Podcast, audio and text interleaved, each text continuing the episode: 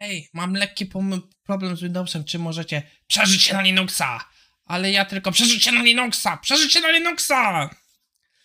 No, czasami tak jest. A w dzisiejszym odcinku jak testować API, dzielenie czasu na projekty i czemu to nie działa. Zaczynamy. Hmm. Nie wiem, czy widzicie, ale to wygląda jakby ściana za mną była krzywa. Ściana jest ok, plakaty są prosto, to monitor, kamerka jest trochę krzywo. A dobra. To będziemy mieli jakbyśmy po prostu trzęśli się.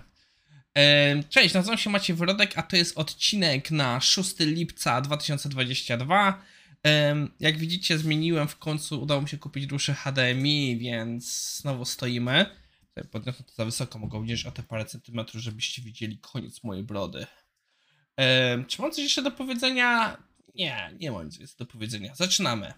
Naszym pierwszym materiałem jest artykuł Basa e, Diaskry. Tak, dobrze mówię, Bas Diaskra.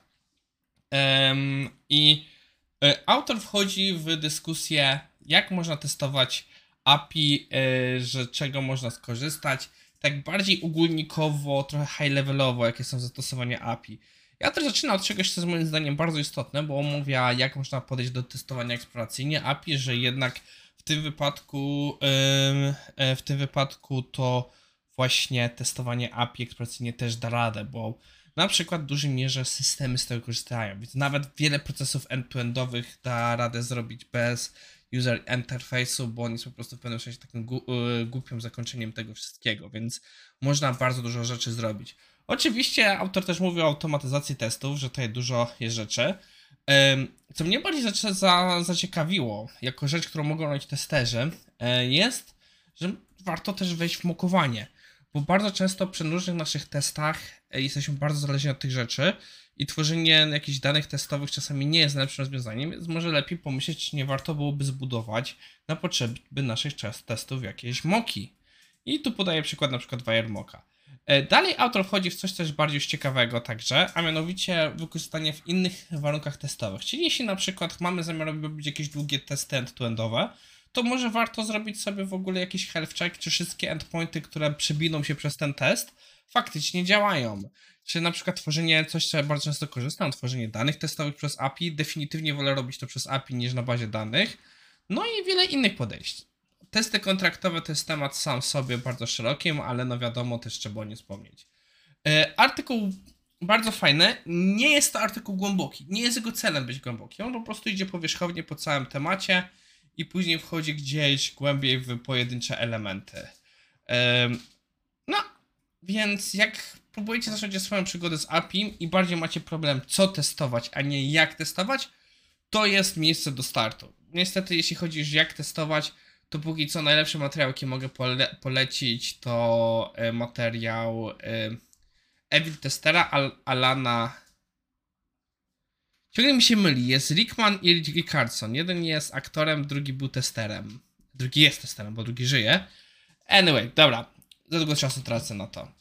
O, coś źle kliknąłem. Więc kliknijmy jeszcze raz. Teraz kliknęło się dobrze. E, Naszym następnym artykułem na dzisiaj jest artykuł pochodzący z takiego bloga, jak widzicie, który za bardzo się nie prezentuje, ale jest czytelny jest to materiał poświęcony o, błęd, o błędnym spojrzeniu na dzielenie czasu. Mi się wydaje, że to jest coś takiego, co jest. Mam problem. Nie zaobserwowałem tego rzeczywistości. E, Ten argument, który autor buduje, że ludzie myślą, że jak podzielą e, osobę na dwa projekty, bo na przykład jest potrzebny frontend developer, a nie jest w stanie on, e, a ma, jest jeden, a są dwa projekty potrzebujące, to dzielenie jego czasu pomaga. Jakoś nie spotkałem się z tym, żeby ktoś oczekiwał 50 na 50% podziału tego czasu. Że większość osób, które to ro- robią, zdają sobie sprawę z tego, jakie będą, że będzie sporo overhead, ale myślę, że faktycznie jak autor pokazuje, może nie o to chodzić. Bo autor to zaznacza, że productive time to jest total time minus overhead. Nie zgadzam się z tą formułą.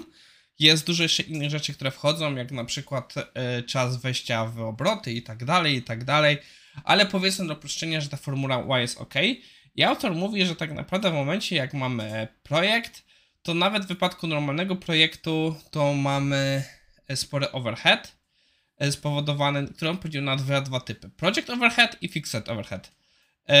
W wypadku fixed, czyli stałego, to są powiedzmy nasze e, obowiązki firmowe, czyli musimy zaraportować czas w musimy e, powiedzmy odpowiedzieć na pewne maile firmowe, musimy wziąć udział w na przykład jakimś spotkaniu ryneczkowym i tak dalej. I to jest stała rzecz i nieważne ile projektów będzie, ta ilość tych godzin się tutaj za bardzo nie zmieni. No chyba, że mamy 5-6 projektów, to no raportowanie czasu już czasami potrafi dojść do godziny dwóch. Ja miałem sytuację w pewnym momencie, że mi raportowanie czasu zajmowało prawie godzinę, bo było tyle różnych tasków, na które powinienem zaraportować czas, że w pewnym momencie już dostałem w pewnym sensie zgodę, że mogę lecieć na bardziej generyczny task na zasadzie po prostu czynności wsparciowe. Następnie każdy projekt ma swoje ceremoniały i tak dalej, i to jest projektowe. I tutaj znowu się zaczynają nakładać. Ja sam w paru momentach wspierałem wiele projektów i w pewnym momencie musiałem dojść do dyskusji z nimi, że może nie powinienem być członkiem zespołu, tylko powinienem być gdzieś z boku, bo, yy, bo ten, bo yy, jakby to powiedzieć, yy, no i same ceremoniały spalały połowę czasu, jaki miałem na ten projekt. Bo niby się mówi prosto. Był projekt, który na przykład miałem dla niego 4 godziny dziennie, a stand-up spalał od pół godziny do godziny, no to w moim wypadku też było większość czasu na projekt szło na stand-up. No, więc to są to właśnie overheady, o których autor mówi. I autor zaznacza, że czym więcej mamy tych przejściówek, tym więcej się robi tych wszystkich overheadów i że to wcale nie jest takie fajne. Bardzo prosty artykuł, warto o tym pomyśleć sobie, jak na przykład nie mamy tego za bardzo wypracowanego, żeby być świadomym, jakie są konsekwencje dzielenia pro- projektów, dzielenia osób między projektami. Czasami trzeba, niestety trzeba, ale warto jest mieć wtedy świadomość, że trzeba bardzo ograniczyć ilość rzeczy, które zostanie dostarczonych. No i to wszystko na dzisiaj. Porozmawialiśmy sobie o temacie testów API, jak do tego warto podejść, jak można skorzystać z API w testowaniu, a później właśnie popatrzyliśmy, jak problematyczne jest dzielenie osoby między projektami. To wszystko na dzisiaj. Do zobaczenia jutro.